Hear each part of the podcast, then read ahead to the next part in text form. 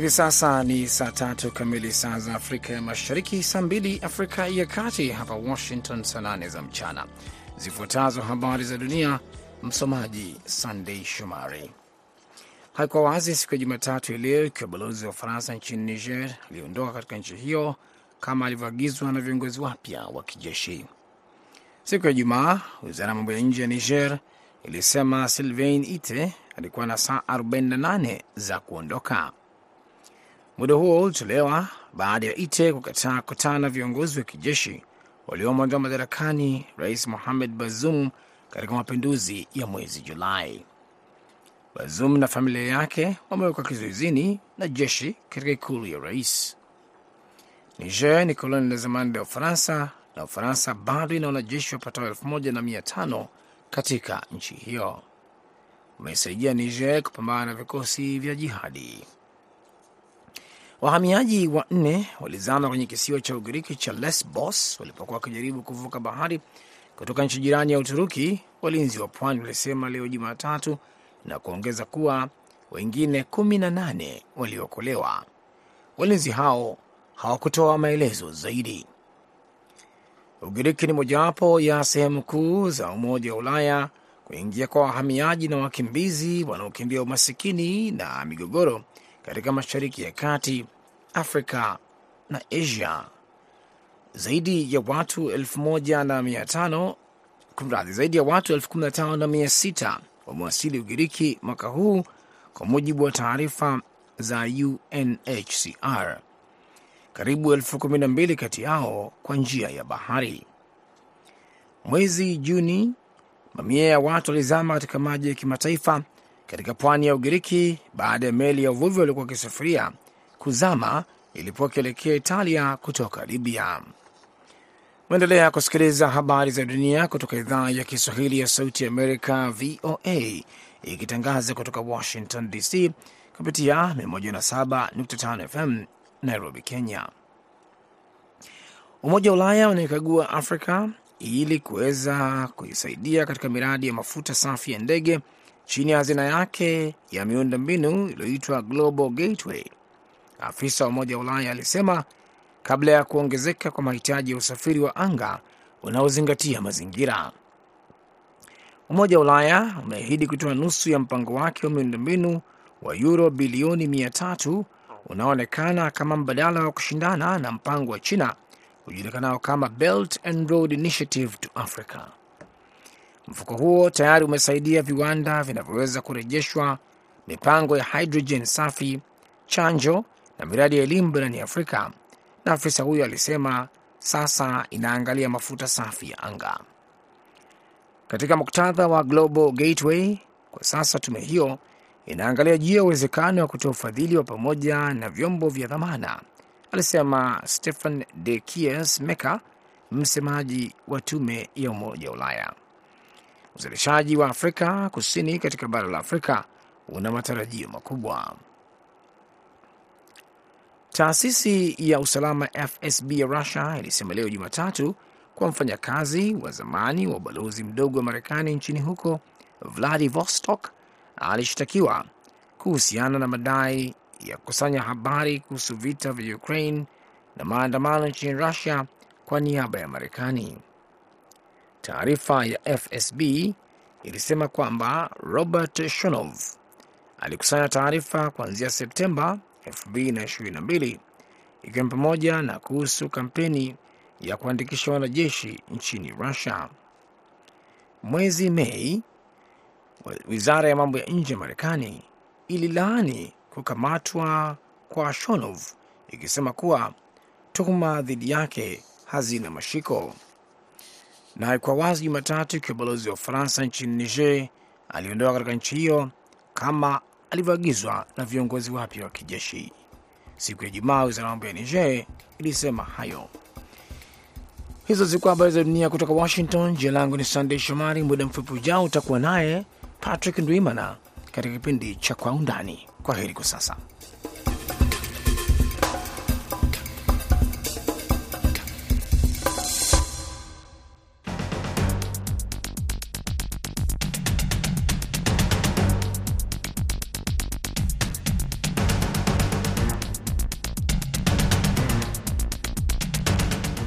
Karibu msikilizaji wetu popote unapotusikiliza hewani. Ni kipindi cha Kwa Undani. Katika sehemu ya kwanza ya Kwa Undani tutaangazia uchaguzi uliofanyika Zimbabwe baada ya rais Emerson Mnangagwa kutangazwa mshindi na tume ya uchaguzi, na katika sehemu ya pili tunamulika maadhimisho ya miaka 60 ya hotuba ya Martin Luther King, I have a dream, ndoto aliyokuwa nayo mtetezi huyo wa haki za binadamu ya kuiona Marekani yenye haki sawa kwa watu wote. Uko nami Patrick Ndwimana, ambatana nami hadi mwisho wa kipindi.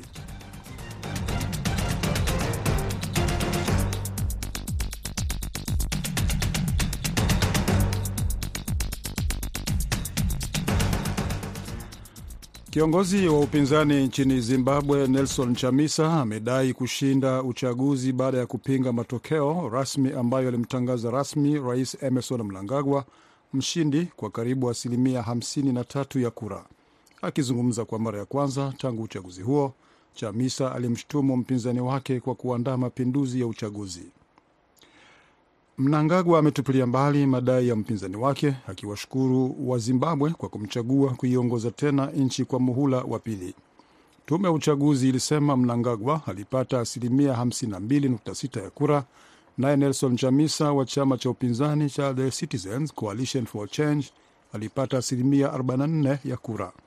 Katika mkutano na waandishi wa habari jana Jumapili, Chamisa alishtumu tume ya uchaguzi kwa kutangaza matokeo ya uongo. Chamisa alisema tulishinda uchaguzi, sisi ndiyo viongozi na tunashangaa na kuona Mnangagwa alitangazwa mshindi. Wapiga kura nchini Zimbabwe walikwenda kwenye vituo vya kupigia kura Jumatano Agosti 23 na Alhamisi Agosti 24 kuchagua rais mpya na wabunge. Kinyang'anyiro ilikuwa kati ya chama cha ZANU-PF kilicho madarakani tangu uhuru wa Zimbabwe mwaka 1980 na chama cha CCC cha Bwana Chamisa. Tulijua tutashiriki uchaguzi utakaogubikwa na kasoro nyingi. Tulikuwa na daftari ya wapiga kura isiyo sahihi. Mazingira ya uchaguzi hayakuwa mazuri, Chamisa alisema katika mkutano huo na waandishi wa habari. Waangalizi wa Jumuiya ya Madola ya nchi za kusini mwa Afrika SADEK, waangalizi wa Umoja wa Ulaya, Marekani kupitia balozi wake nchini Zimbabwe, wote walikosoa uchaguzi huo na kusema kwamba haukukidhi vigezo vya kimataifa. Walitoa mfano wa kamatakamata ya waangalizi kutoka mashirika ya kiraia, upinzani kukataliwa kufanya mikutano na wafuasi wake. Nimezungumza na Peter Bigenda, mchambuzi wa siasa akiwa mjini Johannesburg, Afrika Kusini, na kwanza nimetaka kujua mtazamo wake kuhusu matokeo ya uchaguzi huo.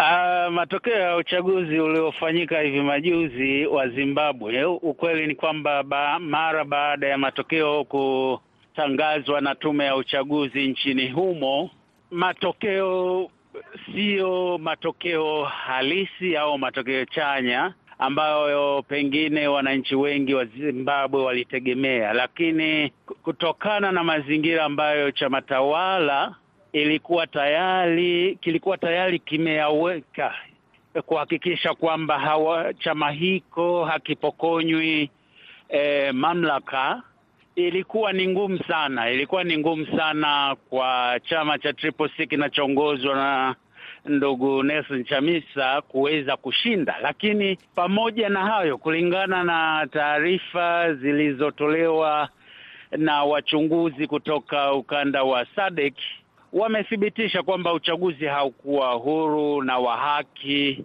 Eh, na hivyo moja ya misingi ambayo ina halalisha uchaguzi ni pale ambapo wagombea wana uhuru wa ku, wa, kufanya mikutano yao ya kampeni. Eh, vyombo vya habari vinakuwa huru kumnadi kila mgombea eh, wa uchaguzi, jambo ambalo halikuwepo kwa upande wa Zimbabwe. Tumeona kwamba zaidi ya mikutano tisini ya ndugu Chamisa ili ilikataliwa baadhi ya viongozi wa chama chake kutiwa ndani na na baadhi pia ya wanachama wake pia kuswekwa gerezani. Kwa hiyo utaona kwamba mazingira kwa kweli hayakuwa mazingira wezeshi kwa uchaguzi ambao sisi kama wachunguzi tunaweza tukasema kwamba yalikuwa ni Uh, ulikuwa ni uchaguzi ambao ulimpatia fursa mwananchi wa kawaida wa Zimbabwe kuweza kumchagua yule anayemtaka. Hayakuwa mazingira wezeshi, na hii imethibitishwa na jumuiya ya SADC, imethibitishwa pia na jumuiya ya Ulaya kwamba kile kilichotokea si reflection ya maoni ya wananchi. Sasa ndugu Chamisa pengine ana, anaweza kuwa anajiuliza nini kinachofuata baada ya hapa. Kwa upande wake, Mnangagwa aliwataka wanaohoji matokeo ya uchaguzi kuwasilisha malalamiko yao mahakamani. Bwana Chamisa ana wiki moja kufanya hivyo, lakini hakusema iwapo chama chake kitachukua mkondo huo wa kisheria. Bwana Bigenda, ni njia zipi zinazoweza kutumiwa ikiwa mmoja wa wagombea anapinga matokeo ya uchaguzi? Iwapo mmoja wa wagombea anapinga matokeo ya uchaguzi ambayo yametangazwa na tume ya uchaguzi ya uh, Zimbabwe, ndugu Chamisa, kwa maoni yangu, ana options tatu au ana milango mitatu ambayo anaweza akachagua mmojawapo kuitumia. Moja, kwa mjibu wa sheria na katiba ya Zimbabwe ni kwamba yeyote yule ambaye haridhiki na matokeo ana uhuru wa kwenda kufungua kesi dhidi ya dhidi ya matokeo hayo ambayo yametangazwa na tume huru. Kuna fomu maalum ya kujaza, nadhani hicho kitu anakifahamu ndugu Chamisa. Eh, option nyingine ya tatu alionayo, amini ya pili, kwa maoni yangu ni kwamba hawa wawili wanaweza wakakaa chini wakatumia eh, duru za kisiasa ndani ya Zimbabwe, wakakaa chini wakapata suluhisho la kisiasa, ambapo hii inaweza kupelekea pengine serikali ya mseto ambayo itajumuisha vyama tofauti au serikali ya mpito ukipenda, uh, kwamba E, watazamaji kutoka nje hawa, hawajaridhia na matokeo haya, na hivi uhalali wako Mnangagwa kama rais utakuwa wa mashaka, na itakumbukwa vile vile kama wasikilizaji wanafuatilia e, mambo ya siasa za Zimbabwe ni kwamba tangu tume huru ya Zimbabwe ya uchaguzi ilipomtangaza ndogo ndogo Mnangagwa kama mshindi, hakuna rais yeyote yule ambaye amesha m, uh, ameshampelekea salamu za za kumpongeza. kumpongeza. Kwa hiyo mm, hii pia inaonyesha ni kwa namna gani hawajaridhika na matokeo haya, hasa kwa upande wa SADC ambayo imekuwa affected zaidi na wimbi la wakimbizi kutoka nchi ya Zimbabwe. Hawajafanya hivyo kwa sababu, na ni kwa mara ya kwanza jumuiya ya nchi za SADC au timu ya SADC ipo nchini Zimbabwe na inayakataa matokeo. Hii ni mara ya kwanza, na kwa hilo binafsi ninawapongeza kwamba uh, wameweza kusimama kidete na wakasimama upande wa haki. Sasa mimi ningemshauri ndugu Chamisa na Mnangagwa kukaa meza moja na kujaribu kulitatua swala hili kisiasa, kwamba hebu tujali kusahau yaliyopita, kama Waswahili nyumbani wanavyosema kwamba yaliyopita ya si ndwele, tugange yajayo. Kwa sasa haya yajayo tutayaganga vipi? Ni, ni, ni swala la kisiasa, na kama ni suala la kisiasa, kumbe tukae meza moja, tuone nini, namna gani tunaweza eh, tukaunda serikali ambayo inaviunganisha vyama vyote na kila chama kikawakilishwa kulingana na kura walizozipata katika uchaguzi huu. Hiyo ni option ya pili. Option ya tatu, hizi mbili zikishindikana, basi uh, mimi ningeshauri ningeshauri kwamba duru za ki, za kidiplomasia zichukue mkondo wake. Haya hasa haya masha, uh, ma, ma, mataifa ya sadeki yana, yana ushawishi mkubwa kuliko pengine hata jumuiya ya Ulaya kwamba mwenzetu Mnangagwa Emerson umeshindwa katika uchaguzi, na hivi kama huridhii kwa namna yoyote ile usuluhishi unahitajika, na sio rahisi kwa Mnangagwa kubatilisha kile kilichotangazwa na tume. Kwa nini unasema hivyo? Kwa nini? Maanake hana hana bahati, hata akipeleka uthibitisho, akipeleka anaonyesha kwamba kura alizopewa yeye si, si sahihi na kwamba yeye ndio akashinda. Eh, kwa kweli Mnangagwa yeye binafsi hawezi kuipeleka kesi mahakamani Nasema Chamisa yeye, Chamisa yeye, Chamisa mwenyewe. Chamisa ndiyo, ndiyo. Eh, Chamisa sina imani, sidhani kama ana imani na vyombo vya mahakama nchini Zimbabwe. Nina mashaka kama hiyo imani anayo, na hivi la, lakini hana hiyo. Ni mojawapo ya option kwamba aende mahakamani atoe vielelezo kwamba amepokonywa ushindi, na kama kweli uh, mahakama inaweza ikasimamia haki, basi hiyo haki atapewa, na pengine uchaguzi mpya unaweza ukaitishwa kwa mara nyingine tena. Marekani na Umoja wa Ulaya kama nilivyosema, hawakubaliani hawakubaliani na matokeo ya uchaguzi wa Zimbabwe, bila kusahau jumuiya ya SADC.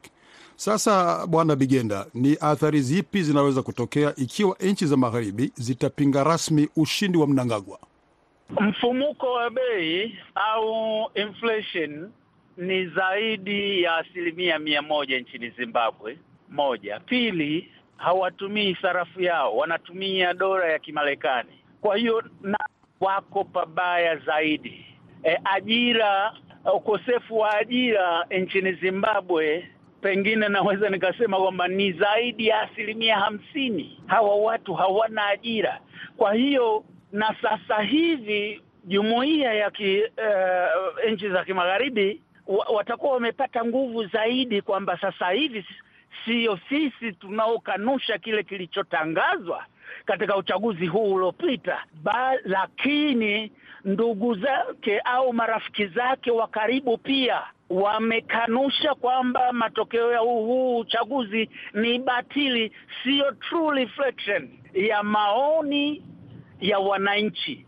Na hivi kama Mnangagwa atang'ang'ania, kwa kweli ataongoza katika mazingira ambayo ni tata mno na yatakuwa ni ma, ma, mazingira magumu sana sana kwake, itakuwa mazingira magumu sana. Uh, common sense kama haitatawala basi wale waliobaki Zimbabwe watakuwa na hali ngumu zaidi. Ni Peter Bigenda akizungumza na Sauti ya Amerika kutoka Johannesburg, Afrika Kusini. Punde tunaingia katika sehemu ya pili ya Kwa Undani.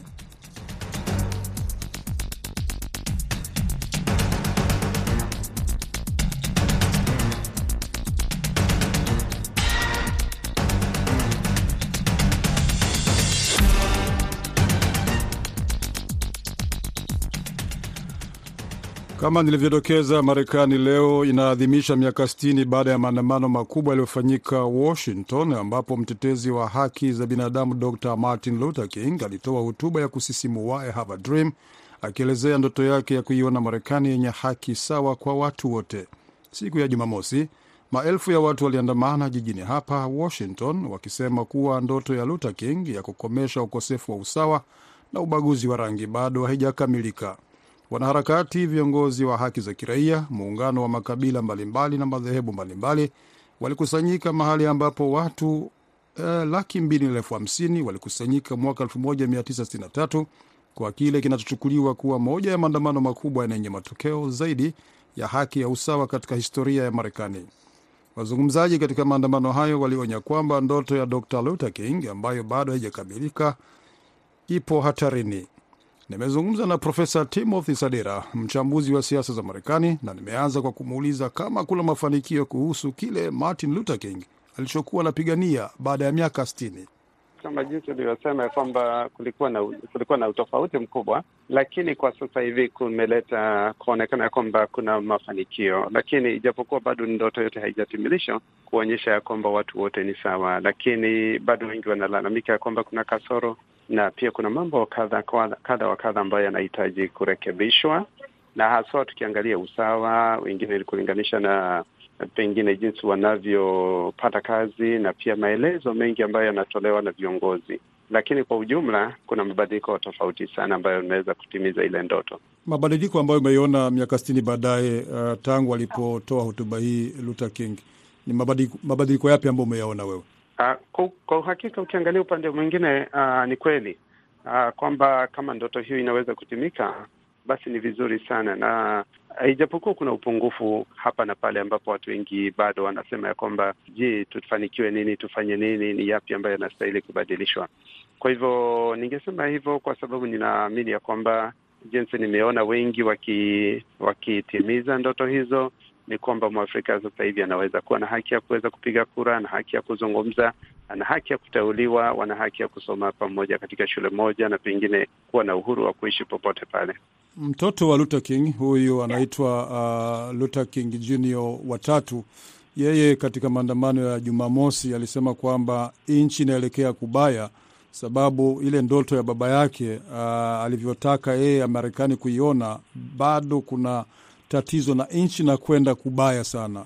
Uh, wewe unaona uh, huyu mtoto wa Luther King anavyosema ndiyo hali halisi ambayo iliyo Marekani kwa sasa? Ama kweli hatuwezi kusema ya kwamba ni hali halisi, kwa sababu uh, kuna mabadiliko mengi na lazima tushukuru na tuone ya kwamba uh, kuna mafanikio mengi. Ukweli ni kwamba bado hakuna usawa, hakuna ubaguzi, kuna mambo mengi ambayo yanajitokeza hapa na pale, lakini hizi uh, ni siasa. Wakati mwingine tunaweza kusema vile, lakini kuna mafanikio makubwa sana ambayo sasa hivi yanatokea kuonyesha ya kwamba kuna ufanisi, kuonyesha ya kwamba kuna usawa lakini ni kweli kwamba wakati inapofikia kama ni polisi waliolaumiwa sana, wanalaumiwa sana, uongozi unalaumiwa sana kwa kutotilia sera moja. Kwa hivyo uh, kati ya mambo haya ndiposa huyu mwanawe King anasema ya kwamba bado kunaelekea kubaya, lakini ukiangalia ndiyo Waafrika wananyenyezwa pengine upande mwingine na polisi. Kumekuwa na kasoro nyingi. Mwaka juzi kulikuwa na mauaji mengi ya watu weusi ambapo maandamano yalikuwepo hata yakaingia dunia nzima. Kwanza tukikumbuka kama George Floyd na wengine, ni kumaanisha kwamba bado ule ndio usawa, anasema haupo. Lakini kwa ujumla, acha tuseme ya kwamba kuna mafanikio na wala si eti kunaelekea kubaya, ijapokuwa sheria na sera lazima pia zizingatiwe. Mauaji yanayosababishwa na ubaguzi wa rangi yanaendelea kuikumba Marekani kama anavyokubali hata Profesa Timothy Sadera. Mauaji ya hivi karibuni yalitokea siku ya Jumamosi katika mji wa Jacksonville katika jimbo la Florida, ambapo kijana mzungu aliyekuwa na bunduki aliwaua watu watatu kwenye duka liitwalo Dollar General. Mshambuliaji huyo alijiua baada ya kufanya kitendo hicho, kulingana na mkuu wa polisi katika mji wa Jacksonville. Wanaume wawili na mwanamke mmoja waliouawa, wote walikuwa ni weusi. Timothy Sadera, kwa nini hisia za kibaguzi zinaendelea hapa Marekani? Hisia zenyewe zaja kwa sababu hasa ukilinganisha na siasa zilizopo sasa hivi, kuna watu kawaida hapa wanaamini ya kwamba mwafrika hastahili, na kuna jambo hili ambalo utalikuta tu si hapa Marekani pekee, lakini duniani pote palipo na mzungu, anapomna mwafrika anadhania kwamba mwafrika si mtu aliye hai. Tuangalie kwa mfano vita vilivyokuwapo hapa vya ugonjwa wa COVID. Wengi walikuwa wametaja Afrika kwamba Afrika itaangamia, Afrika itaangamizwa, chukizo kwa Afrika. Kwa hivyo kila mahali utaona ya kwamba wanamwangalia mwafrika kama ni mtu duni. Kwa hivyo siasa hizo zikiunganishwa na siasa za Marekani, utakuta ya kwamba wengi wanaona ya kwamba mwafrika siye ama hastahili kuishi ama hastahili kuwa ndiye anayestahili. Huyu wa hapa Jackson ni kwamba alisema anachukizwa kuona Waafrika. Umwone ni kijana mdogo, ni mtu ambaye ameishi katikati ya Waafrika. Kwa hivyo kwenda kuwaua watu bure kiholela, jambo hilo halithibitisha kwamba eti uh, kuna sababu, lakini wenda wazimu ni wengi kule sokoni. Kwa hivyo utakuta mtu anapotoka anataka kufanya kitendo, anafanya kitendo, kisha ajiue, anaacha ujumbe manifesto kusema ya kwamba anawachukia. Lakini kwa upande ule mwingine, kuna wazungu ambao ni wazuri, wanaelewana na Waafrika lakini kuna wale haswa wanaeneza chuki, haswa wakati huu ambapo tunaelekea kwenye kampeni. Najua ya kwamba mambo haya mengi yatazidi kujitokeza. Marekani imekwisha tawaliwa na ra, rais ambaye ni mweusi uh, Barack Obama, na upande wa Biden tangu alipoingia madarakani amejitahidi kuwashirikisha Wamarekani weusi au watu ambao ni wale wanasema watu wa rangi uh, Kamala Harris ana asili ya Kiafrika lakini vilevile ya Kihindi. Uh, ndio makamu wa kwanza rais mwanamke, alafu mweusi. Uh, waziri wa ulinzi ni mweusi Marekani. Je, unadhani Biden amejitahidi zaidi kuonyesha kwamba na Wamarekani weusi wanaweza au wana nafasi kubwa katika siasa za Marekani, utawala wa Marekani? Je, itafikia tena Marekani siku moja iongozwe tena na rais mwingine mweusi? Ni kweli bwana Biden amejaribu, na kwa kweli kama jinsi alivyoahidi katika uchaguzi wa mwaka elfu mbili elfu mbili na ishirini ni kwamba alikuwa atawateua Waafrika ama watu wa rangi tofauti kwenye mamlaka yake ama uongozi. Jambo hili limejitokeza na wengi kweli tumeshuhudia kwamba linawezekana, lakini kumbuka ya kwamba kuna wale wenye asilia ambao bado wamejawa na ile chuki mara na ninapowaza hivi naona ya kwamba ugonjwa wa ukabila ni ugonjwa wa ubongo ama tuseme uh, mental Yaani ni tatizo la afya ya akili unavyoona wewe. yeah, wanakuwa na tatizo la afya la akili. Maanake ukimwangalia, mbona umchukie mtu kwa sababu ya ngozi? Mbona umchukie mtu kwa sababu ana ngozi tofauti kuliko wewe ama tofauti na yako? Kwa hivyo huwa naona pale ni siasa ambazo zinasambazwa tokea shuleni, zinasambazwa pengine kutokea mitaani. Wengine wanajiona ya kwamba wao ni bora zaidi, rangi ni bora, ni bora zaidi. Kwa hivyo bwana Biden amejaribu sana kuwaleta na kuwaunganisha watu kwa pamoja, lakini bado bado kuna wale ambao wangali wanachuki. Kwa mfano, tuangalie siasa zinazoendelea sasa hivi. Wengi wanampigia rais wa zamani uh, debe kusema kwamba ndiye aliyestahili, ndiye aliye anastahili hata kuchaguliwa kwa sasa, lakini ukisikia siasa zote ni za kuleta kusema ya kwamba tunataka Marekani iwe Marekani na wala sio Marekani ya wengine, bali ni Marekani ya wazungu. Kwa hivyo mambo kama yale, unaona ule ni upungufu wa kujua, je, ikawa uko wapi? Hawawezi wakaishi ama hawezi akaishi, huwezi ukaishi bila mwenzako. Kwa hivyo mambo haya ukiunganisha kwa pamoja, utaona ya kwamba rais amefanikiwa, lakini kwa upande ule mwingine, wanasiasa wachache wenye itikadi za kuamini ya kwamba wao ni bora zaidi, hao ndio wanaosambaza chuki hizi. Na je, Sadera, kipi kifanyike kukomesha chuki ya ubaguzi wa rangi Marekani? Linalohitajika ni kufuata sheria na sheria lazima ifuatwe jinsi ambavyo ilivyo.